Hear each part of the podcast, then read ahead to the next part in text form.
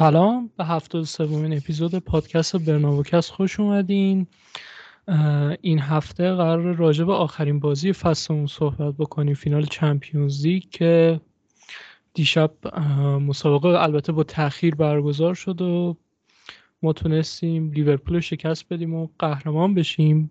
اپیزود به نسبت شلوغی هم هستیم. همه بچه ها هستن و البته بحث زیادی هم راجع این بازی مطرحه که می‌خوایم راجع به صحبت بکنیم. من بیش از این طولش نمیدم. با مرشاد شروع می‌کنم راجع به ترکیب. مرشاد اگر سلام علیکی داری بگو و راجع به ترکیب برام بگو که ترکیب رو تا چقدر پسندیدی. خب من سلام عرض می‌کنم خدمت شنونده های عزیز. امیدوارم حالشون خوب باشه و قهرمانی سیل و حالا این دوگانه خیلی ارزشمند و من تبریک میگم به تمام رالیا راجع به ترکیب همونطوری که حالا توی پیش بازی یعنی قبل از بازی اومدیم صحبت کردیم راجع به حالا لیورپول و ترکیب خود رال گفتیم که 99 درصد ترکیب تیم مشخصه که دقیقا همون هم شد دیگه. که آلابا و حالا ادر دوتا مدافع وسط تیم بودن. که میشه گفت حالا شاید ضعیفترین قسمت حالا تیم تو این بازی این دو نفر بودن. یعنی این زوج خط دفاعیمون جلوی لیورپول شاید میشه گفت ضعیفترین عملکرد رو داشتن. دوتا فولبکمون که به نظر من عملکرد خیلی خوبی داشتن. کارواخال و مندی بودن تو این بازی. خط هافکمون طبق حالا چیزی که همه این سالا دیدیم کاستمیرو و کروس و مودریچ بازی کردن و والورده خیلی تمایل داشت به سمت راست و می‌تونیم بگیم دیگه هافک یه چیزی بین هافک و وینگر نبود. می‌تونیم بگیم که دیگه واقعا یه وینگر کامل بود تو این بازی و خیلی متمایل بود به سمت راست و مهاجم نوکمون هم که مثل همیشه کریم و وینگر چپمون هم وینیسیوس بود. یه خورده با خط دفاعی به نظرم شروع بکنیم. از نظر من مندی خیلی خوب بود تو این بازی. چیزی که ما توی اکثر بازی بزرگ از مندی دیدیم و خیلی کم پیش میاد که ضعیف باشه. ولی چیزی که واقعا منو surprise کرد کارواخال بود. اول حالا داشته باشیم نظر بچه ها رو راجع به خط دفاعمون حالا کم کم می‌رسیم به خط هافک و خط حمله. خب منم سلام عرض می‌کنم خدمت شنونده عزیزمون قهرمانی چهاردهم رو بهشون تبریک میگم. امیدوارم که حالشون خوب باشه این قهرمانی بهشون چسبیده باشه که قطعا هم همینطوره. راجع به خط دفاع که مرشاد صحبت کرد و عمل کرده دو تا فول بک که خیلی خوب بودن به نظر من کارواخال حتی بهتر بود. چون که لوئیس دیاز ما اپیزود قبلی هم صحبت کردیم بی‌نظیر لوئیس دیاز و کیفیت بسیار خوبی رو تو این فصل دوم وقت از وقتی که به لیورپول اضافه شد از خودش نشون داده. و به نظرم کارواخال شب خوبی رو داشت و بهترین بازی فصلش بود. خیلی از بازیکنان بی‌نظیر بودن که تک تک بهشون می‌رسیم. و خب توی این دفاع کردن هم والورده کمک زیادی به دنی کارواخال کرد. اما خب مندی هم مقابل محمد صلاح بازی می‌کرد مقابل ترند آرنولد بازی می‌کرد. بازی سختی برای مندی بود. ولی خب از پسش بر اومد. صلاح زیاد صاحب موقعیت نشد. جز نیمه دوم که به نظر من یه مقدار یه خیلی داشتن فشار میوردن لیورپول یا اون حملات اثر اون بود. اما راجع به دفاع وسط هامون خب ادر میلیتو با توجه به این خب دو ماه اخیر فرمش اصلا خوب نبوده با توجه به اون فرم بیشتر بازی خوبی رو ازش من دیدم. حداقل با انگیزه بود و کم اشتباه همین که کم اشتباه بود کافیه به نظرم برای مدافع. چون که خب به هر حال مدافع جوونیه فراموش نکنیم اولین فینال چمپیونز لیگش رو تجربه می‌کرد و خیلی خط حمله لیورپول هم خط حمله فوق العاده واقعا مهار کردن این خط حمله کار خیلی سختیه اما خب داوید آلابا به نظرم رو زمین خوب بازی کرد اما تو هوا مشکل جدی داره داوید آلابا. یعنی اینکه تو نبردهای هوایی بسیار بسیار مشکل داره و اومدن رودیگر از این لحاظ خیلی خوشحال کننده است. چون که باعث میشه که ما حداقل ادر که خوب هد می‌زنه و بهترم میشه قاعدتا چون ما بارها گفتیم ادر در اول راهشه و حالا حالا کار داره که به یک مدافع کامل تبدیل بشه و کاملا هم پتانسیلش رو داره. ولی خب آلابا به نظرم چون که فول بک بوده و تجربه کمی تو پست دفاع وسط داره حداقل واسه اینه که انقدر رو هوا مشکل داره و این مشکلش هم فکر نکنم دیگه حل بشه بازیکن سی ساله. حالا با ببینیم که چینش خط دفاع تو فصل بعد چطور میشه. ولی تو بازی دیشب این یه مورد اشکال داوید آلاوا بود. به طور کلی خب این که ما گل نخوردیم شاید بیشترش به خاطر تیبو کورتوا بود دیگه. یعنی بازی نمی‌دونم اصلا چطور توصیف کنم تیبو کورتوا این فصل و اصلا فصل اخیرش رو. ولی آینه تمام نمای تیبو کورتوا تو فصل قبل و این فصل بوده. این عمل کرده شب گذشته. امیر رکورد save این فصل حالا لیگ قهرمانان هم 9 تا بوده با 8 تا که یکیش جلو همین بازی بود یکی هم جلوی چلسی هر دو بازی هم یعنی هر دو تا رکورد هم مال خود کورتوا بوده تو این فصل. بی‌نظیر بوده. آره خب یه رکورد اینی که گفتی درسته یه رکورد دیگه هم بود که اصلا رکورد تعداد save تاریخ فینال لیگ قهرمانان رو شکست. مثلا سینا دیدم دیشب صحبت می‌کردیم.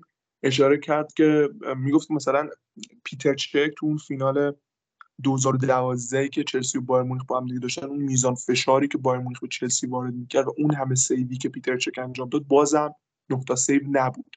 ولی دیشب کورتوا save اش هم فوق العاده بود. یعنی اون توپی که اون آخر بازی از صلاح گرفت و با دست راستش رو رد کرد خیلی حرکت فوق العاده و استثنایی بود.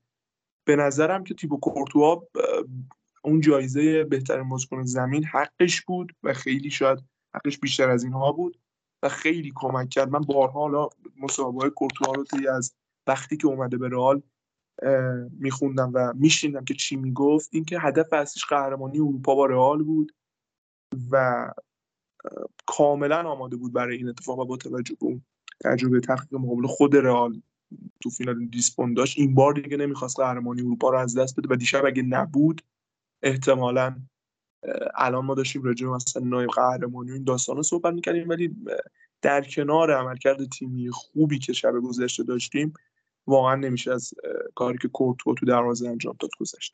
من اول یه نکته راجع به کورتوا بگم. من فکر کنم اصلا کلا این قهرمانیه یه جوریه که آدم اصلا روش نمیشه مثلا جامو برداره بذاره تو موزه. باید مثلا جامو بردارم بدم به کورتوا با خودش ببره خونه.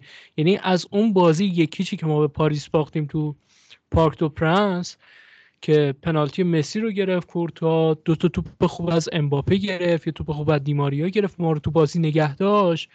تا به این مرحله که بازی دیشب تو فینال نه تا save داشت تو تک تک بازی رد پا کورتوا رو می‌تونیم ببینید تو بازی ما. یعنی بازی برگشت جلو پاریس هم یه موقعیت خیلی خوب از امباپه گرفت و تو بازی جلوی چلسی بازی رفت یه توپ خوب از ماونت گرفت تو بازی برگشت head کای هاورتز رو گرفت تو بازی رفت جلوی سیتی یکی دو تا موقعیت از فیل فودن گرفت. بازی برگشت هم یه save استثنایی داشت با پا توپ جک گریلیش رو و این بازی هم که دیگه محشر بود. من اصلا فکر می‌کنم به نظر من اگر هر دروازبانی اینو جدی میگم هر دروازبانی غیر از کورتوا با هر کیفیتی که می‌خواد باشه تو دروازه ما بود این فصل ما قهرمان لیگ قهرمانان اروپا نمی‌شدیم.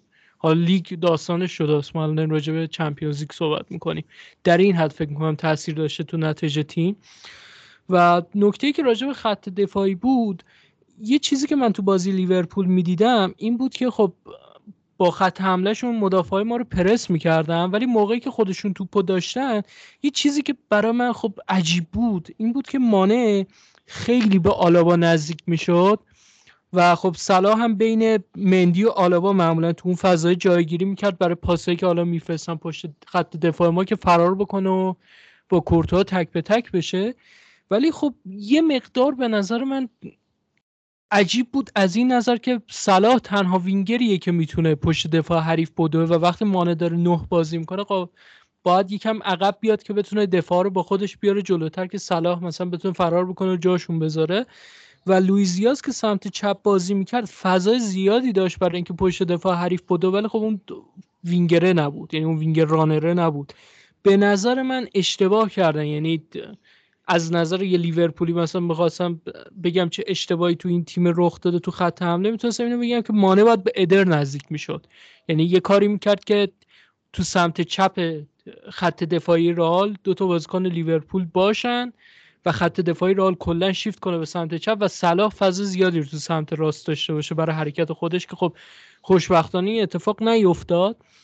و اتفاق دیگه هم که من حالا باید حتما بگم اونم دنی کارواخال بود. خب من از همه بیشتر تو این پادکست از کارواخال انتقاد کردم ولی خب تو نیم فصل دوم واقعا خوب بوده و فرم خوبش رو پیدا کرده و این بازی هم واقعا خوب بود. یعنی امیر گفت لوئیس دیاز چقدر وینگر خوبیه. حالا شما برین آمارش رو ببینین. از وقتی به لیورپول اومده متوجه میشین چنین بازیکن با کیفیت جلو ما واقعا بازیکن بی خطری بود. فقط به خاطر اینکه کارواخال تونسته بود اون فرم خوبش رو پیدا بکنه و البته کمک های والورده تو پوشش فضا سمت راست. و همین من فکر کنم تمام نکاتی که امیر راجب آلابا و ضعفش رو هوا گفتم درست بود ولی بریم سراغ یه نکته دیگه. یه چیزی که من تو بازی دیدم تو 25 دقیقه 30 دقیقه اول بازی بود. اونم این بود که ما دوباره مثل همون بازی رفت جلو پاریس مثل بازی برگشت جلو چلسی مثل بازی رفت جلو سیتی. دوباره بازی رو با ترس شروع کردیم. یعنی ها وقتی توپو داشتن خیلی سراسیمه می‌خواستن همو پیدا بکنن و به هم پاس بدن و بازی رو شروع بکنن. و همین باعث شده بود تیممون کاملا چیز باشه مغلوب باشه تو جریان بازی ولی گل دریافت نکنه. یعنی بازی رو لیورپول اداره بکنه حملاتش رو انجام بده و ما صرفا باید خودمون رو نگه میداشتیم تو بازی. حالا به لطف بلاک کردن شوت ها و سیوایی که کورتوا داشت. می‌خوام بدونم این اتفاق چرا تو فینال افتاد؟ یعنی برای رئال مادریدی که حالا راجبش قرار صحبت بکنیم که تو این نه سال پنج بار قهرمان اروپا شده تو فینال این یکم غیر منطقی بود.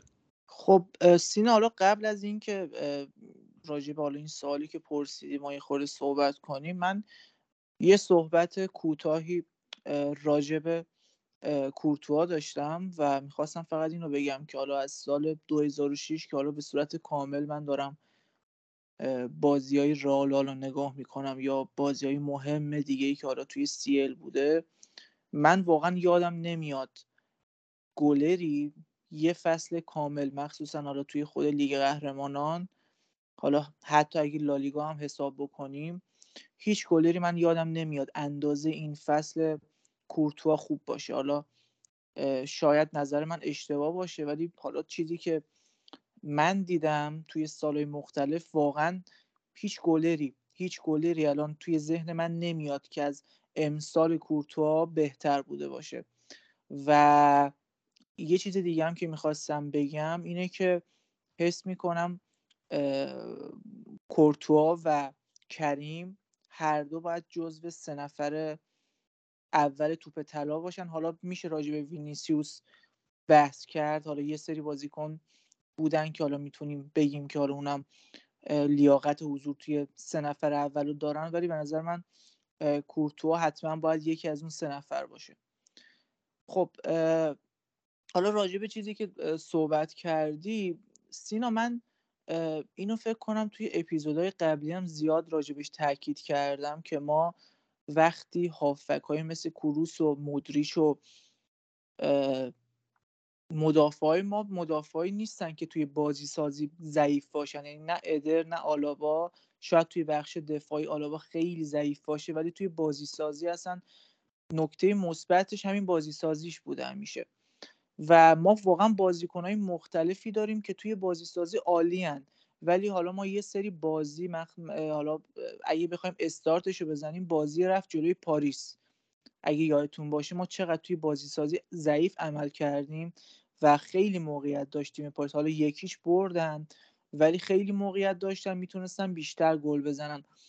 و حالا یه سری از بازی بعدیمون. توی من نمی‌دونم حالا دلیلش چیه ولی اگه می‌خوای صحبت بکنیم که چرا ما این مشکلمون حل شد من دقیقا حواسم بود. بعد از اون گلی که حالا شاید هم بد نباشه راجع به آفساید بودن یا نبودنش حالا کوتاه صحبت بکنیم. حالا اون گلی که زدی من حس می‌کنم بعد از اون گل کلا رال رویش برگشت و تازه تبدیل شد به همون رالی که توی فینال بازی می‌کنه. تیمی بدون استرس و این مدلی. ولی اگه بخوایم به صورت کلی بگیم که حالا چه اتفاقی افتاد ما یه سری تغییرات داشتیم سینا. یعنی ما خط دفاعمون اون دو نفر وسط به صورت کامل عوض شده. یعنی ما توی فینال قبلی که از همون اول بازی می اومدیم با قدرت شروع می کردیم راموس رو داشتیم. و خودتون می‌دونید دیگه چقدر حضور راموس و در کنارش حالا واران چقدر کمک می‌کنه؟ و شاید یکی از دلایلش این بود حالا شاید یه دلیل دیگهش این بود که حالا ما یه زمانی رونالدو با تجربه وینگرمون بود و الان وینیسیوس داره اولین فینالش رو تجربه می‌کنه اولین فینال CL ش رو داره تجربه می‌کنه. ما یه خورده ترکیبمون متفاوته حالا با فینال های قبلی که داشتیم. می‌تونم به جرات بگم که این ضعیفترین squad ی بوده که حالا قهرمان CL شدیم. یعنی من از 2014 تمام قهرمانیامون رو بخوایم از لحاظ squad یعنی از لحاظ مهره بخوایم با امسال مقایسه بکنیم. این واقعا هم جوون بوده ترکیب و خیلی متفاوت بوده کلا. شاید می‌تونیم بگیم این بوده ولی من دلیلش واقعا واسه من صد درصدیه که وقتی حالا اون گلی که بنزما زد و رد شد انگار کلا رال فهمید بازیکنات فهمیدن که چه قدرتی دارن و نیمه دوم از همون استارتش اصلا رال یه, یه مدل دیگه بازی کرد. یعنی بازیکنات توی بازی سازی جرأت بیشتری داشتن و من حس می‌کنم اون گل بنزما با اینکه حالا رد شد یه تلنگری بود و خیلی به درد تیم خورد. منم با مرشاد کاملا موافقم. خب والورده وینیسیوس فرلان مندی ادرمیتا اینها بازیکنهایی بودن که در واقع میشه گفت فینال اولی بودن برای رال تا حالا فینال چمپیونز رو تجربه نکرده بودن و از این لحاظ به نظرم باید بهشون حق داد. حتی خود مثلا والورده هم می‌دیدیم تو نیمه اول یه مقداری استرس داره. ولی همون گلی که زده شد توسط کریم بنزما. اولا که به نظر من نفهمیدم که داور چرا آفساید گرفت. درست بود یعنی آفساید گرفتن اون صحنه که بنزما پشت ویرژیل فن دایک قرار داشت اون در ظاهر و در قانون درسته. ولی خب توپ رو فابینیو به بنزما رسوند و ما اینو حداقل از فوتبال یاد گرفتیم که این برخورد و این پاسهای رو به عقب و این برخورد نبود آخه. به چند تا بازیکن خورد. من اصلا سوالم اینه که وقتی یه صحنه میان مثلا تو این حالت می‌خوان قضاوت بکنن بگن آفسایده وقتی توپ اینقدر جابجایی داشته اصلا چطور ممکنه اون توپی که اینقدر جابجایی داشته آفساید باشه؟ حالا من از این لحاظ نمی‌فهمم. اگه مثلا فقط توپ به پای یه نفر خورده بود بعد تغییر زاویه داده بود می‌گفتیم OK ولی توپ به سه نفر خورد. من نمی‌فهمم واقعا این موضوع. اول خب آره توپ کوناته خورد و بعد به فابینیو خورد و بعد به بنزما رسید. یعنی بعد اصلا برخوردی فکر نکنم والورده واقعا با توپ داشت. به هر حال یکی از اون آفساید هایی بود که عجیب بود گرفتنش و می‌تونست به ضرر رال تموم بشه. ولی خب از این لحاظ روی روانی هم خیلی رو تیم تاثیر گذاشت و به نظر من اون ور قضیه هم بخوایم نگاه کنیم رو لیورپول هم تاثیر منفی گذاشت. ببین لیورپول خیلی با ذهن آماده وارد بازی شده بود. و هر چقدر که از جریان نیمه اول رد می شدیم لیورپول تسلط بیشتری داشت پیدا می‌کرد خوب موقعیت ایجاد می‌کرد و اون ترسی که از بازی داشتن ریخته بود. ولی روی یه موقعیت ببینید روی یک موقعیت دروازهشون باز شد. و این خود به خود تو مدافع جوونی مثل کناته تو بازیکنهای مثل رابرتسون که حالا هم حرف بزنم و بازیکنهای دیگه خیلی تاثیر داره که ما این همه بازی رو کنترل کردیم ولی رئال تیمی که با یه موقعیت به ما گل می‌زنه و این به نظرم تاثیرگذار بود و تو نیمه دومم که بازی شروع شد علاوه بر اینکه این داستان روی روانی وجود داشت به نظرم همون داستانی که منتظرش بودیم و بهش هم اشاره کرده بودیم خستگی لیورپول تو بازیشون دیده می‌شد. خیلی خسته نبودن ها یعنی اون دقایق مثلا 50 55 که داشتیم. بازی رال رو می‌دیدیم که تقریبا به سمت خلق موقعیت نزدیک می‌شد. ولی باز یه جوری ساقشون خسته بود و نمی‌تونستن خوب مثل نیمه اول راه رو پرس کنن. و سر گل هم که اگه بخوایم راجبش صحبت کنیم کل بازی که والورده هر کاری که دلش خواست با رابرتسون کرد.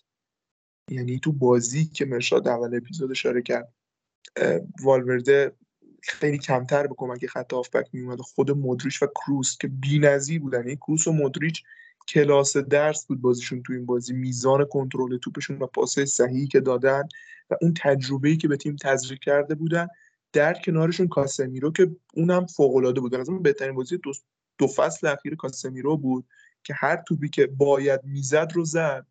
در کنار این خط که بی‌نظیر کارش انجام داد. امیر حالا ببخشید من بین حرفت صحبت می‌کنم کاسمیرو توی قطع توپ خیلی خوب بود ولی خیلی توپ لو داد واقعا. یعنی من به خاطر این توپ های زیادی که لو داد مخصوصا اینکه حالا جلوی لیورپول داری بازی می‌کنی تیمی که از کمترین فرصت ها استفاده می‌کنه و سریع ضد حمله می‌زنه خیلی می‌تونه به یه تیمی ضربه بزنه.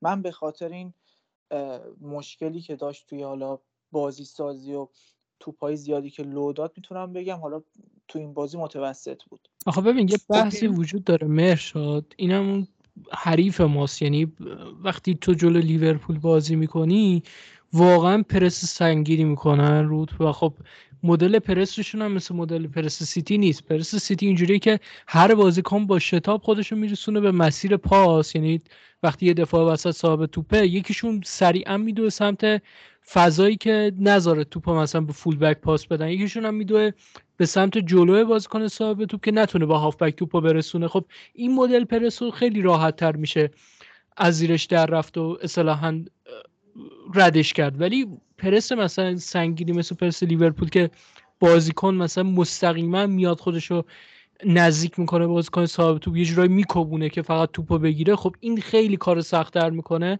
و خودت هم گفتی تو نیمه اول اون قضیه ترسه که وجود داشت باعث شده بازیکن‌ها سرسیمه بازی بکنن و یه جورایی اون پلنه شکل نگیره. وگرنه نیمه دوم که حالا بهش می‌رسیم کروس جاشو با کاسمیرو عوض کرد و قصلا این قضیه حل شد. یعنی کروس با اون آرامشی که داشت کلا این پرسه رو دور زد.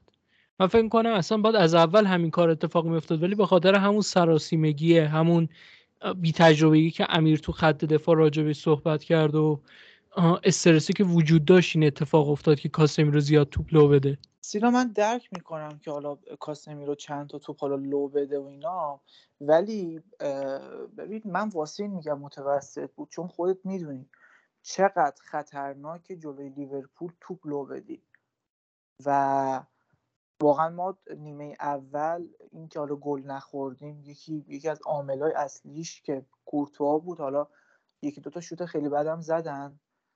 ولی در کل بخوام صحبت بکنم من واسه این میگم که متوسط بود چون توی کار دفاعی فوق العاده بود یعنی مثلا نمی‌تونیم ایراد بگیریم که آقا چرا تو دادی من قبول دارم پرسشون خیلی سنگینه. ولی دیگه وقتی یه بازی کنی توی یه بازی بیشتر سه تا چهار تا تو بلو میده به نظر نمی‌تونی بهش بگی خوب بوده تو اون بازی. قبول دارید اینو یا نه؟ خب راستش من راجع به این مسئله با سینا موافقم. خودم هم می‌خواستم همین حرف بزنم. به هر حال یه نکته ای هم که هست. ببینید کاسمیرو کارش یه چیز دیگه ای هستن تو زمین. یعنی یه هافبک تخریبی بیشتر. خب زمان زیدان خصوصا خصوصا دوره دوم زیدان این هم نمود بیشتری پیدا کرد و اصلا که از دلایل استحکام خیلی خوبی که خط دفاع رئال داشت کاسمیرو بود. به خصوص اون فصلی که ما قهرمان لیگ شدیم فصل 2019 20 که به کرونا خورد اون بازی تابستون. ولی به هر حال کاسمیرو اون بازی کنی که بخواد پاسای با دقت بالا بده خصوصا پاسای بلند که اون پرس رو بشکنه نیست. اینم تاثیرگذار بود. ولی اون در حد همون وظیفه خودش به نظر من خوب کار کرد خیلی هم خوب کار کرد. حتی نامزد به انتخاب یعنی به عنوان بهترین بازیکن هفته یا همون فینال شد از سمت توار طرفدارها. ولی این هم خب به حال ضعفی بود. باید یه مقدار بهتر کار می‌کرد. اما در کل به نظر من اون کیفیتی که تو قطع توپ داشت چربش داشت نسبت به اون توپ لو دادن کاسمیرو اگه 20 تا توپم لو بده با وضعیتی که ما حالا اون دو تا مدافع وسطی که داریم و وضعیت دفاعی که داریم باید بازی بکنه. من اصلا منظورم این نبود که حالا مثلا کاسمیرو اینقدر بد بوده که باید تعویز می شده یا حالا تیم ضعیف کرده. نه واقعا جزو معدود بازیکنهاییه که اصلا جانشین ندارن توی ترکیب تیم و توی کار دفاعی فوق بوده. من بازم تاکید می‌کنم اگه خیلی بیشتر از اینم تو لو می‌داد بازم باید میمون توی ترکیب مخصوصا جلوی تیمی که اینقدر مهره هجومی خوب داره. ولی در کل من به نسبت خود اون استانداردی که از کاسمیرو حالا واسه خودم مثلا در نظر گرفتم اسم می‌کنم یه خورده پایین تر از اون سطح همیشگیش بود. یکم راجع به نیمه دوم صحبت بکنیم به نظرم چون امیر راجع به کورس و مدریش صحبت کرد گفت عمل کردشون کلاس درس بود. ولی خب ما تو نیمه دوم به نسبت بازی قابل قبولی ارائه دادیم و یه جورایی هم جریان بازی در کنترل ما بود. یعنی لیورپول حمله می‌کرد ولی اون حملات نیمه اول که شدت عجیب و غریبی داشت رو ما ندیدیم و به موقع هم گل زدیم به نظر من. یعنی دقیقه 60 59 بود که ما گل زدیم و تو زمان خوبی به ثمر رسید و به شکل مطلوبی. یعنی با وجود فندایک و کناته ما نمی‌تونستیم هم عمق خط دفاعی لیورپول رو استفاده بکنیم. به نظر من جفتشون بازی خوبی رو به نمایش گذاشته بودن تا قبل از صحنه گل. ولی روی صحنه گل کاملا مشخص بود باگ لیورپول چیه. یعنی همون دوتا فولبکی که هفته پیش هم راجبشون صحبت کردیم که تا دسته میرن بالا و خیلی بالا بازی می‌کنن و فضای زیادی پای سرشون خالیه و هم والورده به خاطر حمله توپی که داره هم وینیسیوس به خاطر سرعت خوبی که داره. خوب استفاده کردن از اون فضا و گل ما رو به ثمر رسوندن و نکته ای که وجود داشت پاس والورده بود که خیلی هم گفتن والورده اومد شوت بزنه ولی توپه مثلا با دقت نبوده مثلا وینیسیوس خودش رو پرت کرد تا توپ رو وارد دروازه بکنه. نه واقعا اینطور نبود به نظر من اصلا اینطور نبود. یعنی باید اگه دقت کرده باشی والورده قبل از این پاسا داده. یعنی می‌تونیم ما چند تا نمونه از حالا پاساشو حتی در بیاریم و بذاریم توی کانال. تو من قشنگ یادمه که والورده کلا بازیکنیه که این نو پاسا رو میده و پاسای سریع هم هستن و سعی می‌کنه که مثلا سرعت بده به توپ و چیزی نبوده که قبلا انجام نداده باشه. یعنی چیزیه که قبلا انجام داده و من واقعا نمیفهم چطوری میگن که شانسی بوده. اتفاقا منم چون با توجه به تجربیات و چیزایی که قبلا دیده بودم اینو گفتم. چون مشخص بود. یعنی با توجه به اینکه فندای کم روبروش بود اگر خب پاس نرمی می‌داد خب نمی‌تونست سوپر رد بکنه. مجبور بود یکم شتاب بده به توپ توپ رو تیز بفرسته که قطع کردنش راحت نباشه و اگر مثلا مدافعی هم تو مسیرش خودشو پرت کرد که توپو بزنه گل به خودی بشه. و حالا وینیسیوس سریع بود و خیلی هم باهوش عمل کرد و اون توپ رو زد تو گل.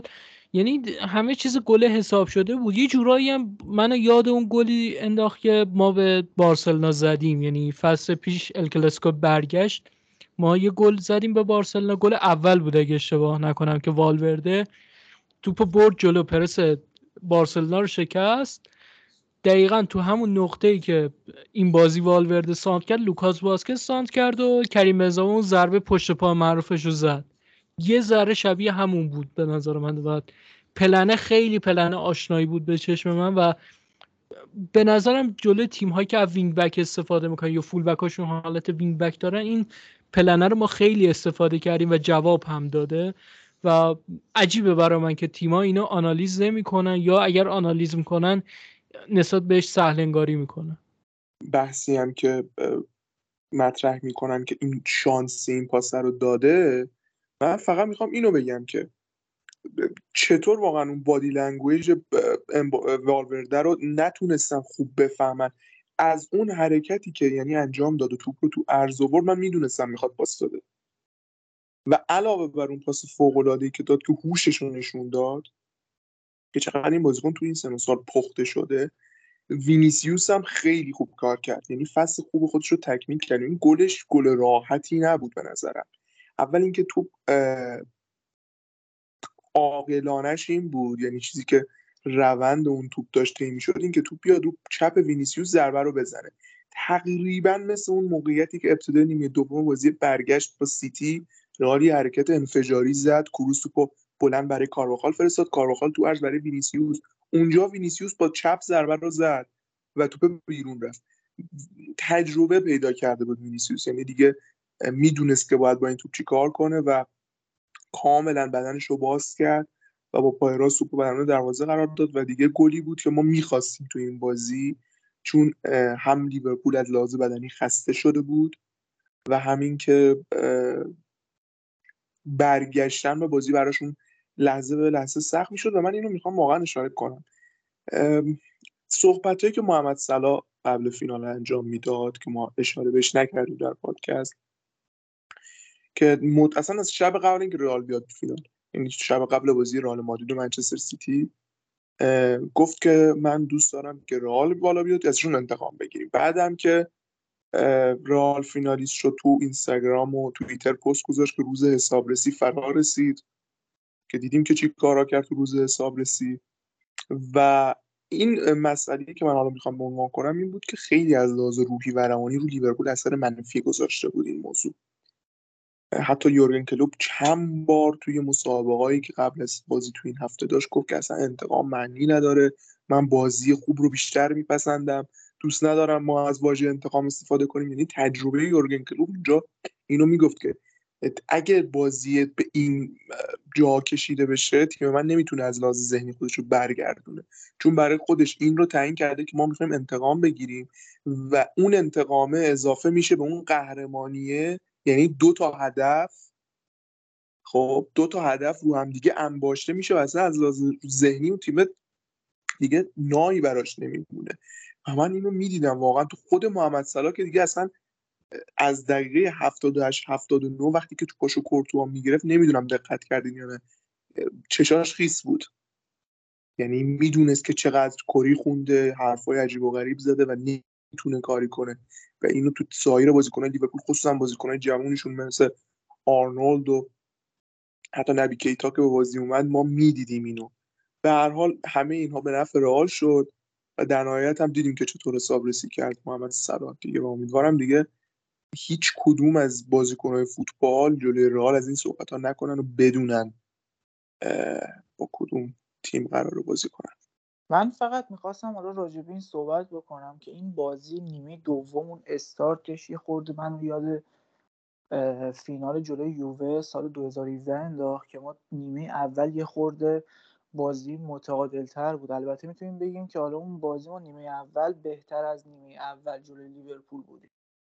ولی ذهنیت تیم توی نیمه دوم دقیقا مثل اون بازی با یووه بود تیم می‌خواست گل بزنه. یعنی از همون اول بازی یعنی اول شروع نیمه دوم تیم یه جوری بازی می‌کرد که این حس رو به آدم می‌داد که تیم می‌خواد گل بزنه و ما گلی هم که زدیم روی اتفاق نبوده. روی بازی سازی بوده که تحت پرس شدید لیورپول ما زیر توپ نزدیم. کاری که ما نیمه اول داشتیم انجام می‌دادیم. ما نیمه اول هدفمون این بود که فقط time بازی بگذره و به نیمه دوم برسه. ولی نیمه دوم هدف رئال زدن گل اول بود. و به نظرم وقتش شده که راجب کارلو صحبت بکنیم و به نظر من بهترین حرکتش توی حال فینال این بوده که این شاید شاید من نمیگم حالا 100 درصد ولی 90 درصد مربیای دنیا به جز حالا زیدان و یکی دو تا مربی دیگه اگه نیمه اول تحت فشار باشن نیمه دوم هم همون رو ادامه میدن. تغییر نمیدن. میگن آقا صفر صفر ما اینو ادامه میدیم. تیم نبازه. بریم جلو ببینیم چی میشه. حالا شاید سر یه اتفاق گل بزنیم. ولی کارلو نشون داد که یک مربی ترسو نیست. یعنی یه مربی ترسون نمیاد نیمه دوم کلا رویه بازی رو عوض بکنه. هم من هم طرفدارای رال هم سینا و امیر می‌دونیم که اگه فضا بدی به لیورپول چه بلایی سر حریف میاره و ما فضا دادیم نیمه دوم. یعنی این ریسک رو کردیم که فضا بدیم بریم جلوتر بازی سازی بکنیم پر ریسک تر بازی بکنیم تا به گل برسیم. این از این. یه نکته دیگه هم که من خیلی کم دیدم راجبش صحبت بشه سر گلی که والورده زد مدریچ می‌تونست یه پاس رو به عقب بده ولی نداد برگشت یه پاس عجیب غریب داد. و خیلی کم دیدم راجع اون پاس صحبت بشه ولی خیلی پاس مهمی بود. حالا من از طرفدارای رال می‌خوام که دوباره این صحنه رو حالا از همون اول از اول این که پرس کرد تیم لیورپول ببینن خودشون متوجه میشن این پاس مدریک چقدر روی این گل تاثیر داشت. خب به نظر مرشاد خیلی از نکاتو گفت. من می‌خوام از امیر اگر نکته راجع به نیمه دوم هست که مد نظرشه بگه چون من می‌خوام راجع به مسیری که اومدیم صحبت بکنم و یه نتیجه گیری هم حالا می‌خوام داشته باشم ازش و اونجا بیشتر راجع به این قهرمانی صحبت بکنیم که چه ارزشی داره و اینکه چه نشونه هایی رو قرار به ما بده. راجع به جریان بازی رو بخوایم ببندیم من فقط می‌خوام به این اشاره کنم که شخصیت تیم خیلی تو یه رو آخر خوب بود و من دوست داشتم. خب به حال وقتی کارلو آنجلوتی مربی تیمه اونم تو فینال چمپیونز مربی که پنج بار این تجربه رو داشته این انتظاره میره ولی واقعا شخصیتمون خوب بود. و یه جاهایی من انتظار داشتم مثلا همون دوتا تعویز کامامینگا والورده دوباره به بازی بیان. و دیدم که خب کارلو این کار انجام نداد و به جاش مثلا کامامینگا رو به جای والورده آورد همون سمت راست. ولی دیگه این بار کامامینگا عملا اومده بود تو خط آفک و بعد مثلا رودریگو رو جای وینیسیوس و اونجا فهمیدم که واقعا هیچی نمی‌دونم در ریاسه با کارلو آنجلوتی. هیچی چی نمی‌دونم و چقدر اون تعویضا درست بود. چون مثلا اگه اون کار انجام می‌شد ممکن بود که ما ضربه بخوریم. خصوصا از سمت چپ دیگو جوتا اومده بود و یه مقدار از لحاظ دفاعی تیم به هم بریزه. ولی به هر حال میگم واقعا آنجلوتی تو این فینال کردیت می‌گیره همونطوری که مرشاد گفت و باید بدونیم رقیب رئال چه تیمی بوده. ما چهار تا فینال داشتیم مقابل اتلتیکو مادرید مقابل یوونتوس. اتلتیکو مادرید دوباره حالا اتلتیکو مادرید یوونتوس و لیورپول. ولی نمی‌دونم بچه ها با این موضوع موافقن یا نه. این سختترین رقیب رئال تو فینال های حالا چندین سال اخیر بوده و هیچ تیمی اینقدر قدرتمند نبوده چه از لحاظ کیفی و این همه سال این تیمه با هم رشد کردن. فقط من میگم بخوام از لحاظ درجه سختی رتبه بندی کنم اولین لیورپول بعدش یوونتوس 2017 و بعد لیورپول 2018 و بعدشون حالا دو تا اتلتیکویی که ما تو فینال بازی کردیم واقعا بردن این لیورپول کار خیلی خیلی سختی بود. سختترین رقیبمون به نظر من یووه 2017 بود ولی اینقدر اون رال قوی بود که به چش نیومد. یادمون نره که یوونتوس اون سال کلا قبل از فینال سه تا گل خورده بود یا چهار تا من دقیق یادم نمیاد. و جلوی سه تا مرشا آره سه تا و جلوی MSN بارسا که هر سه بازی کنن توی اوجشون بودن. و این تیم اگه خیلی باگ داشت ولی توی قسمت هجومی بهترین تیم دنیا بودن. توی زمین خود بارسا توی نیوکمپ کلینشیت کردن و به نظر اون تیم خیلی قوی بود. خیلی قوی بود ولی خب رئال واقعا چیز عجیب غریب بود به نظر من. یعنی اگه بخوام رتبه بندی بکنم این لیورپول رو می‌ذارم دوم. دم بچه گرم من با نظر مرشاد بیشتر موافقم اون تیم ما انقدر قوی بود نذاشت سطح واقعی یوونتوس دیده بشه. من خیلی به این لیورپول احترام می‌ذارم و به نظرم حریف محترمی بودن و شایسته بودن چون هفتاد دقیقه واقعا خوب بازی کردن و اصلا عملکردشون هم گویای این شایستگیشون هست موقعیت زیادی داشتن ولی خب از شانس بعدشون مقابل تیبو کورتوا داشتن بازی می‌کردن و کورتوا همه توپا رو می‌گرفت. اما من می‌خوام یکم راجع به مسیری که اومدیم صحبت بکنم. مرحله گروهی رو که خیلی بهش پرداختیم. قبل از اصلا قرعه پاریس سن اون قرعه دور اول حذفی راجع به عملکرد اون تو مرحله گروهی هم صحبت کردیم.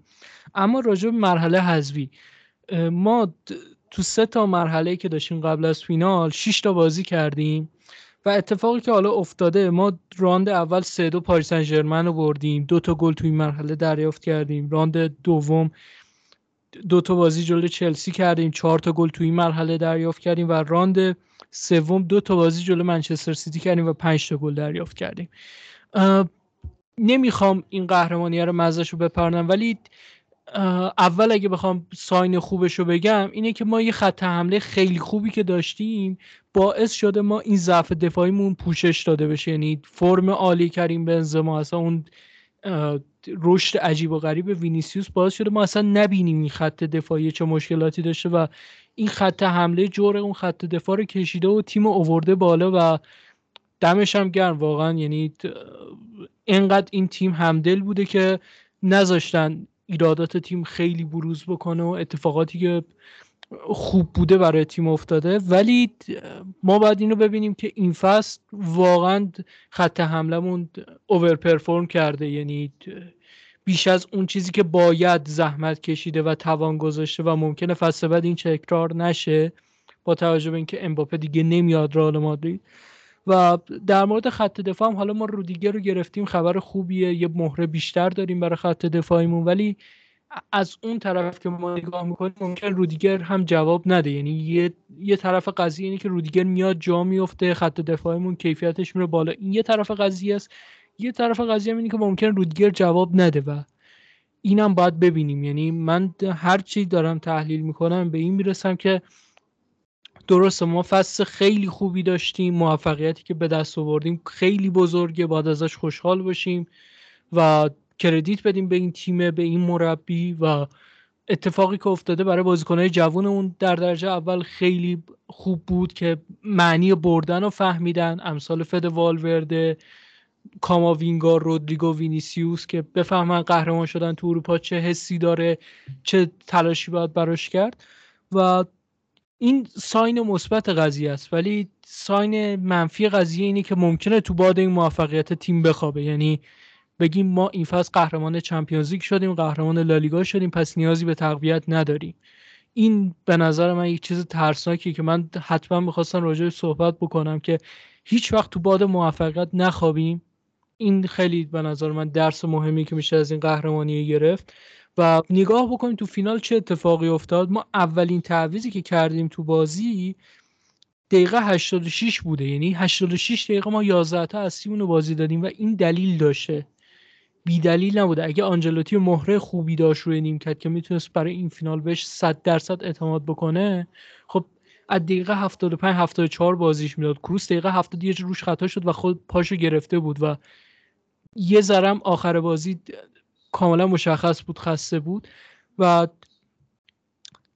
تعویزم نشد به خاطر اینکه نیاز داشتیم به یکی مثل تونی کروس و رونیمکت نداشتیم. ولی مثلا تو بازی که حالا راجبش هم صحبت شد همون بازی 2017 جلوی یووه کروس دقیقه 72 تعویز میشه. خب این خیلی شرایط رو به ما نشون میده که با هم متفاوت بوده. نتیجه یکی ها ما تو هر دو فصل هم قهرمان چمپیونز لیگ شدیم هم لالیگا ولی شرایط کاملا متفاوته. لحاظ اسکواد.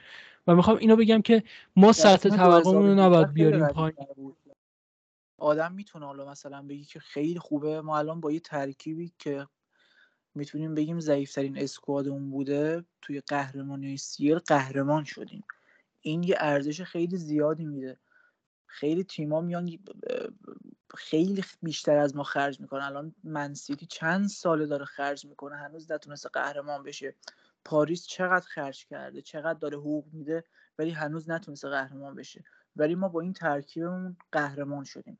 ولی چیزی که واقعا وجود داره چیزی که به صورت منطقی باید بهش نگاه بکنیم ترکیب ما با ترکیبای قبلی که قهرمان شدن از لحاظ کیفیت خیلی متفاوته و ما خیلی کار داریم. این چیزی که به نظر من خیلی واضحه.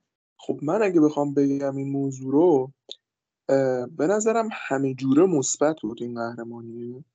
اول اینکه خب همونطور که بچه ها گفتن بازیکنهای جوونمون یه تجربه فوق‌العاده خوب تو فینال به دست آوردن و قهرمان اروپا هم شدن. و همین یک اعتماد به نفس بی‌نظیر رو بهشون میده بهشون شخصیت میده لیبل میاد روشون و به نظر من بی‌نظیر میشه این اتفاق برای رال این اولین موضوع. موضوع بعدی این خب به حال این ضعیفترین اسکواده وقتی میاد قهرمان میشه خودش خیلی حرفا پشتش داره. نه اینکه ما نیاز به تقویت نداشته باشیم ولی اینو نشون میده که رئال شاید اون مسیری که مثلا پاریس سن باید سالها توش قدم برداره رو تو یک فصل کارش رو انجام میده.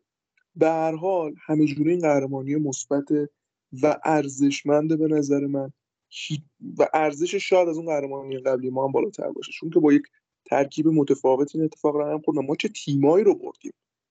این خیلی به نظرم جای صحبت داره. ببینید این تیم‌ها تو لیگ خودشون چه کارهایی که نکردن. تو خود چمپیونز لیگ و حضورشون تو این مراحل بالا هم این گویا این موضوع ببین رال خب دور گروهی رو کنار بذاریم که همون جام با اینتر خوب این زدی بازی کرد و دیدیم تو اون بازی رفت چقدر رال رو اذیت کردن.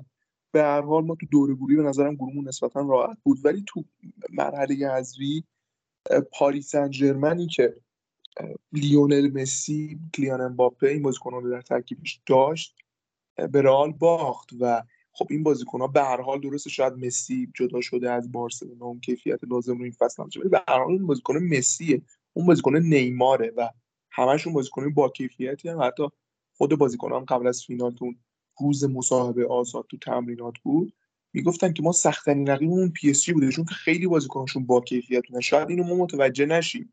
ما اون تاکتیک رو چون داریم از بیرون می‌بینیم خیلی روش مانور بدیم و اون فشار تاکتیکی که به تیم وارد شده. ولی بازیکنی که کنار اون بازیکن دویده نبرد باش داشته دوئل باش داشته اون می‌دونه که چقدر بازی سخت بوده و کدوم تیم. و اون پاریس سن چلسی مدافع عنوان قهرمانی که تو همین فصل هم دیدیم که تیم بسیار با کیفیتی بودن ولی خب یه سری مشکلات خوردن اما جلوی رال کارو برگردوندن. یعنی ده دقیقه اگه اون پاس فوق العاده مدریش نبود. ده دقیقه تا سود به نیمه نهایی فاصله داشتن و بردن منچستر سیتی هم که شاهکار بود. و 6 گل زدن به منچستر سیتی کار هر تیمی نیست. دیدیم بزرگای انگلیس این فصل مقابل منچستر سیتی چطور بازی کردن و جفت بازی لیورپول با منچستر سیتی مساوی شده. چلسی جفت بازیاشو باخته به این تیم. ولی رئال موفق شد که بازی فوق العاده رو مقابلشون انجام بده و دیگه فینال هم مقابل خود لیورپول که تو تمام بازی فصل حاضر بوده تو چهار تا جام. و این خیلی ارزشمند بوده به نظر من و سختترین مسیر برای قهرمانی بوده. قبل از اینم خود رئال سختترین مسیر رو رفته بود یعنی سال 2018 با بردن پاریس انجرمن یوونتوس و بایر مونیخ و لیورپول. ولی این دوره واقعا بردن این تیم که این میزان خرج کرده بودن. خود لیورپول هم کم خرج نکرده برای تیمش کم بازیکن با کیفیت تو اسکواد رو نیمکتش نداره ولی ما از پسشون بر اومدیم. پس همه جوره میگم مثبت چه کیفیت کارلو آنجلوتی از خودش نشون داد که همه منتقداش رو ساکت کرد که اون بعد از اون بازی با کوپا تو کوپا مقابل اتلتیک بیلبائو یادمون نمیره که چه صحبتایی راجع به کارلو آنجلوتی و دانشش شد. یا در ابتدای فصل که چقدر خب به یه سری بی‌اعتمادی‌ها وجود داشت که اون بی‌اعتمادی‌ها بازم می‌تونیم بهش حق بدیم. چون کارلو از سطح اول دور شده بود. ولی کاری که کرد خیلی فراتر از انتظار حتی به نظر من اونایی بود که بهش ایمان داشتن مثل خود من که من می‌دونستم که کارلو این تیم رو به یه جایی میرسونه. ولی اون جای برای من لیگ بود بردن لیگ بود. دیگه Champions League بردن خیلی هم کرده فوق العاده بوده. ولی راجع به تقویت تیم خب اضافه شدن آنتونیو رودیگر خب اتفاق خوبیه. به هر حال آنتونیو رودیگر مدافع با تجربه و دیدیم که خوب فوتبال بازی می‌کنه در توی یکی دو فصل اخیر و تجربه ثابت کرده که بازیکنی که از یک مرحله عبور می‌کنه از لحاظ کیفی و به مرحله بالاتر میره سخت دوباره به اون کیفیت قبلی خودش برمیگرده و من فکر می‌کنم که رودیگر علامه درجه از پختگی رسیده که بتونه تو 29 سالگی 30 سالگی بازی خوبی رو برای را انجام بده. و این صحبتی هم که حالا می‌کنه که حالا درست هم هست ممکنه یه بازیکن جواب بده یا نده راجع به همه خریدها صد می‌کنه. ما ممکن بود کلیان امباپه رو بگیریم و این بازیکن چه می‌دونم مصدوم شه یا با وینیسیوس به مشکل بخوره جو تیم رو به هم بزنه. و میگم اونم این وره منفی رو داره حتی بازیکنی مثل امباپه. فقط امیدوارم این اخباری که دور باشگاه هست به وقوع بپیونده چه اخباری. یکی جذب شوامنی که خیلی برای تیم مهمه.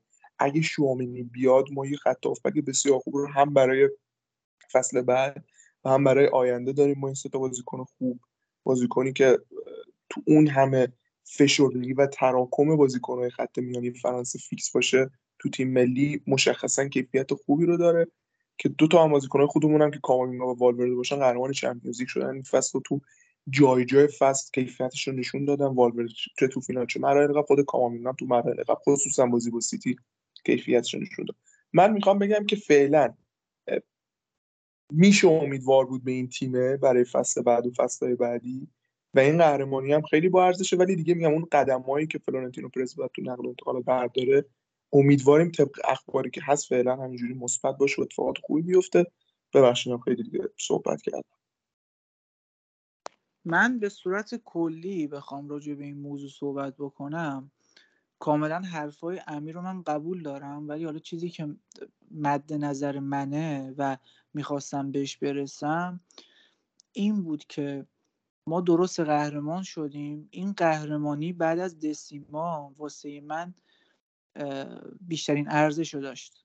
یعنی از لحاظ استرس و اینکه خیلی قبل بازی واقعا استرس داشتم و وقتی هم قهرمان شدم هیچ قهرمانی به جز دسیما که حالا دوازده سال همه طرفدارای رال منتظر این جام بودن به خاطر حالا قضیه امباپه و حالا اینکه ما مسیر خیلی سختی داشتیم. یعنی ما هم پاریس رو بردیم حالا بعد از اون ماجرای سوپر لیگ تمام تیمای تیمایی که حالا یه جورایی وابسته بودن به یک حالا نمی‌خوام راجع به نفت و گاز صحبت بکنم ولی بالاخره وابسته بودن به یک کشور.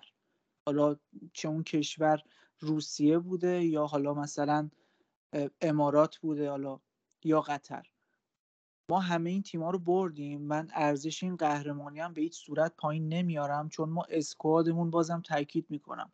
خیلی ضعیفتر از اسکواد قهرمانی قبلیمون بودیم. حالا چه از 2014 بگیر تا 16 و 17 و 18 ولی چیزی که واقعا مشخصه ترکیب ما شاید اگه بخوایم به صورت منطقی نگاه بکنیم لیورپول و سیتی حتی می‌تونیم بگیم چلسی از لحاظ اسکواد از تیم ما بهترن. حالا می‌تونیم حالا صحبت بکنیم راجع به بایرن و یه سری تیمای دیگه ولی من چیزی کلی که می‌خوام راجع به صحبت بکنم واقعا تیم نیاز به تقویت داره. ما یه کار خیلی بزرگ و عجیبی کردیم. ما یه کامبک های خیلی عجیبی زدیم. اون دوتا گلی که رودریگو زد اون سانتری که مودریچ انجام داد حالا اون رودریگو اون گل زد یعنی به صورت کلی بخوایم صحبت بکنیم. ما خیلی کارهای عجیب غریب کردیم واسه این قهرمانی. خیلی کامبک های عجیب غریبی زدیم. ولی هر سال نمیشه با کامبک زدن و کارهای عجیب غریب قهرمان شد یا به مراحل آخر سیل رسید. حالا چیزی حالا چیزی که حالا به صورت کلی میشه گفت اینه که واقعا ترکیب ما نیاز به تقویت حتی زیادی داره. نه اینکه فقط توی یکی دوتا تر مثلا یکی مثلا یه ماجم بخریم با یه دونه هافبک دفاعی بخریم تموم بشه. نه. ما کارواخال من احترام خیلی زیادی واسش قائلم. تو این دو سه ماه آخر خیلی خوب کار کرد ولی ما مشخص یک فولبک سمت راست نیاز داریم. حالا نه این فصل حالا می‌تونیم بگیم این فصل فولبک خوب نیست که بگیریم ولی واقعا نیاز داریم. هافک دفاعی نیاز داریم. مهاجم نوک ذخیره نیاز داریم. از همه چیزا مهمتر وینگر راست خوب ما نیاز داریم. رودریگو سه تا گل خیلی مهم زد ولی همه می‌دونن که این بازیکن یک وینگر راست تخصصی نیست و هیچ وقت نمیشه. و ما داریم توی پست غیر تخصصی ازش استفاده می‌کنیم.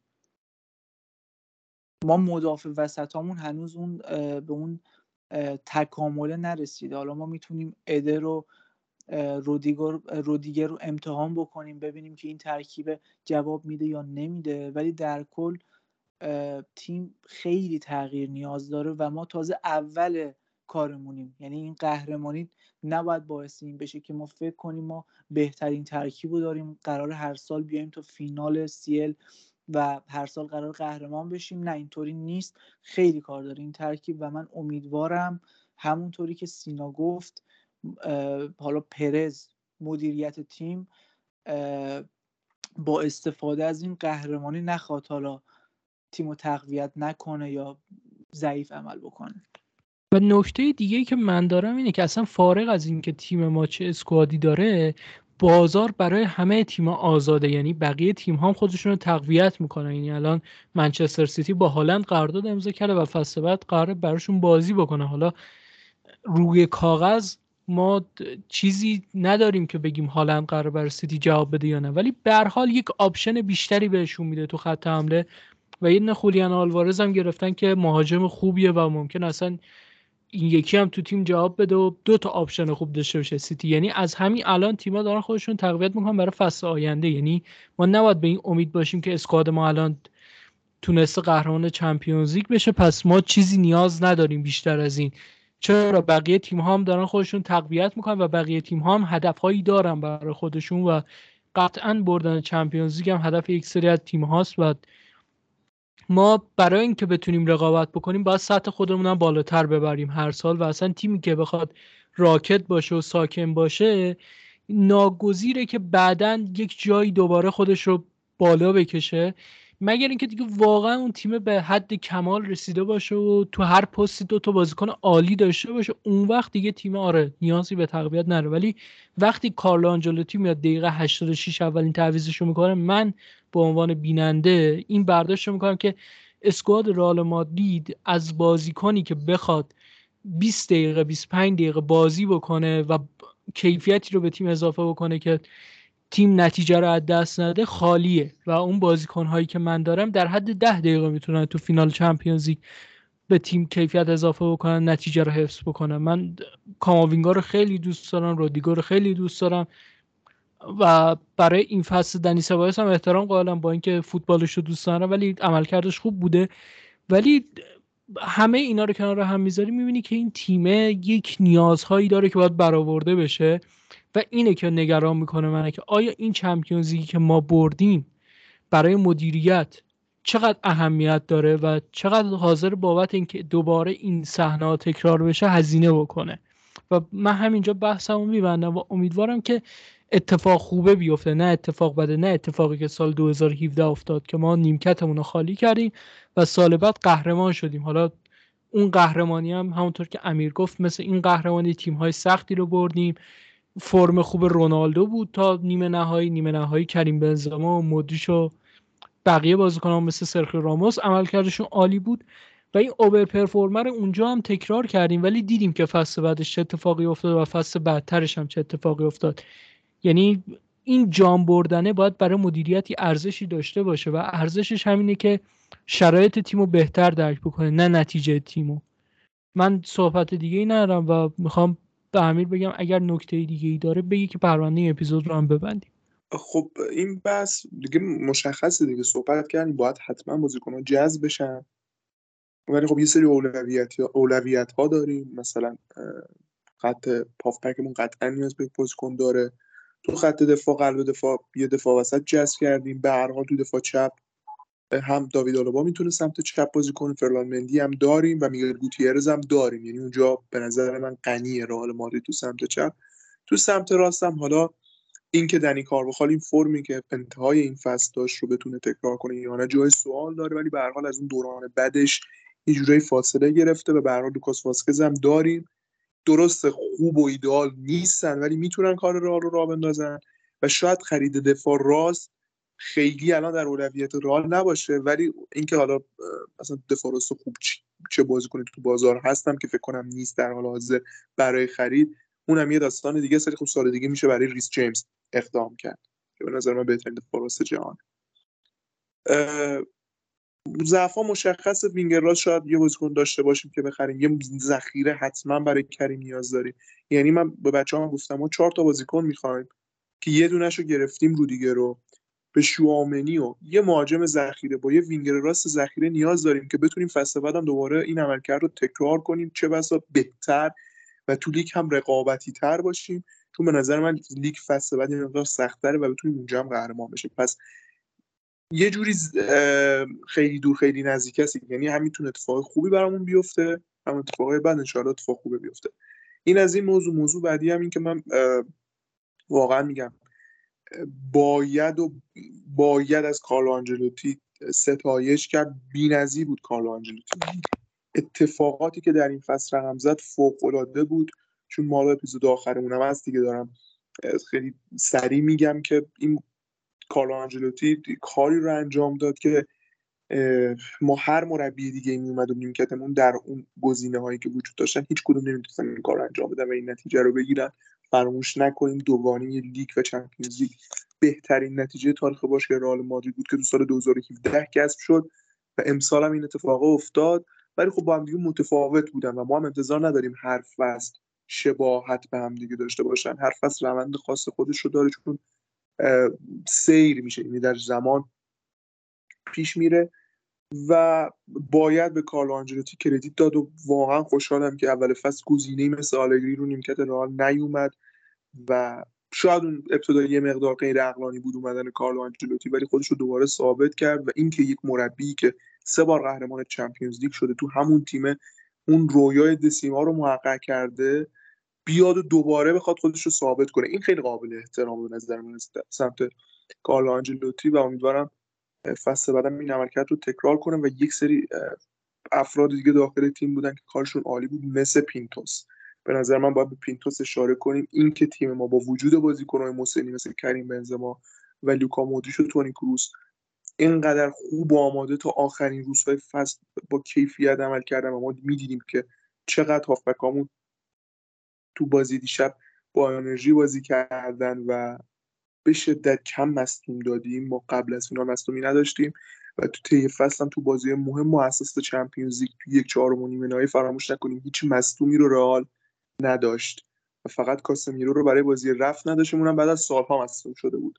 پس باید به پینتوس هم کردیت داد و در کل عملکرد کلی تیم خوب بود انشاءالله تابستون اتفاقات خوبی بیفته. همه پیشفست خوبی رو داشته باشیم. بازی های دوستانه پرتعداد و تو نقل و انتقالات هم اتفاقات خوبی بیفته. حالا که دیگه اون پروژه عجیب و غریب امباپه تموم شده حداقل در عمیق کردن اسکواد موفق باشیم. و اینکه از تمام شنوندهامون هم تشکر می‌کنم که طی این فصل با ما همراه بودن و برنابو کس رو گوش دادن. خب من تنها نکته ای که میمونه حالا می‌خوام راجع به صحبت بکنم اینه که مارسلو اعلام کرد که حالا فصل آخرشه و حالا یکی از بزرگترین اسطورهای این نسل رال خدافزی می‌کنه. تو این سالهای آخرش مخصوصا توی قسمت دفاعی می‌تونیم بگیم که حالا ضربهایی به تیم وارد شد. ولی خب هیچکی نمی‌تونه کتمان بکنه که چقدر مارسلو بازیکن بزرگ و اسطوره بزرگی واسه رال بوده. و ما یکی یکی داریم این اسطوره رو از دست میدیم. حالا رونالدو راموس بازیکنهای مختلفی که حالا توی ترکیبون بودن. ما سالیان خیلی زیادی با اینا خاطراتی داشتیم که شاید دیگه تکرار نشه واسمون. ولی خب دیگه این ذات فوتبال اتفاق میفته و تنها کاری که می‌تونیم بکنیم تشکر از این کسایی بودن که حالا اومدن سالیان سال خاطرات خیلی خوبی واسه ما ساختن و واقعا فقط می‌تونیم بگیم که حالا این بازیکنهای مختلف مثل مارسلو واقعا ازشون متشکریم و امیدوارم حالا احتمال خیلی زیاد که خدافزی نمی‌کنه حالا شاید آمریکا بره یا جای دیگه امیدواری موفق باشه. خیلی هم خوب. من اول تشکر کنم از امیر و مرشاد که کار منو راحت تر کردن. امیر راجع به پینتوس و آنجلوتی صحبت کرد. من فقط یه نکته کوتاه بگم. آنجلتی کردیت رو از من موقعی گرفت که ما رسون نیمه نهایی. یعنی اونجا من به اندازه قهرمانی خوشحال شدم. یعنی اصلا فکرش هم نمی‌کردم ما تا نیمه نهایی چمپیونز لیگ بریم و رفتیم. به نظر من همون ارزش قهرمانی رو داشت. چه که دیگه لیگ هم برد و چمپیونز لیگ هم برد که دیگه اصلا رویایی بود. من من اصلا تصورش هم نمی‌کردم و دمش واقعا گرد در مورد پینتوس هم من یه سری اشتباهات داشتم. فکر می‌کردم وسط فصل با توجه به مسئولیت های گاه و بیگاهی که بازیکنان می‌شدن این رونده دوباره تکرار بشه. ولی خب جلوشو گرفت و تیم به حالت نرمال برگشت.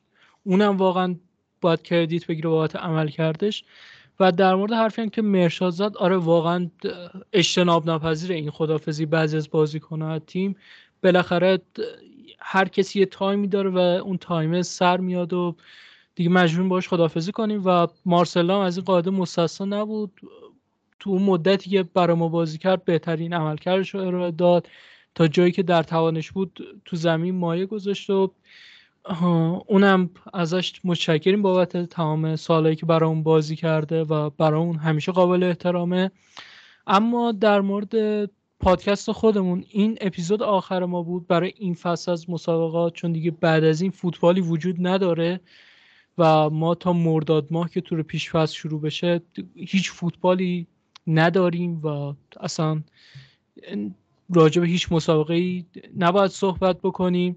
ولی اون ریتم اپیزود دادنمون قطع نمیشه. هر هفته در خدمتتون نیستیم ولی حالا سعی می‌کنیم دو هفته یه بار یا سه هفته یه بار یه اپیزود بدیم. متناسب با شرایطی که حول باشگاه اتفاق میفته اگر انتقال خاصی رخ بده اگر موضوع خاصی پیش بیاد ما حتما راجعش صحبت می‌کنیم و دوست داریم که شما مشارکت داشته باشین در مورد اون بحث مثل نیم فصل دوم این فصل که کامنت زیاد گرفتیم و مشارکتتون هم زیاد بود و واقعا هم ازتون ممنونیم که این فصل به ما گوش دادید. من دو تا کامنت گرفتم امروز صبح که بعد از قهرمانیمونم بود. اون دو تا کامنت رو بخونم و پرونده این اپیزود رو هم ببندیم. آقای شایان رازوان نوشتن الان که دارم این کامنت رو می‌ذارم یک شنبه صبح خواستم تبریک بگم بهتون. 14 تا شگفت انگیز که ما هم تبریک میگیم بهشون. و آقای عقیل هم نوشتن عشق سفید سال هممون رو ساخت مبارک باشه دم همتون گرم که ما هم از ایشون متشکریم که این کامنت رو برامون گذاشتن و به ایشون هم تبریک میگیم و همینطور به تمام شنوندهامون و پرونده این اپیزود رو میبندیم. امیدواریم که این فصل فوتبالی براتون شیرین بوده باشه که احتمالا همینطور خواهد بود که با این اسکواد دوگانه چمپیونز لیگ و لالیگا بردیم. و امیدوارم که تو اون مدتی که ما نیستیم هم اتفاق خوبی براتون بیفته و تا اپیزود بعدی همتون رو به خدای بزرگ میسپاریم I've paid my dues time after time. I've done my sentence, but committed no crime. And bad mistakes, I've made a few. I shine.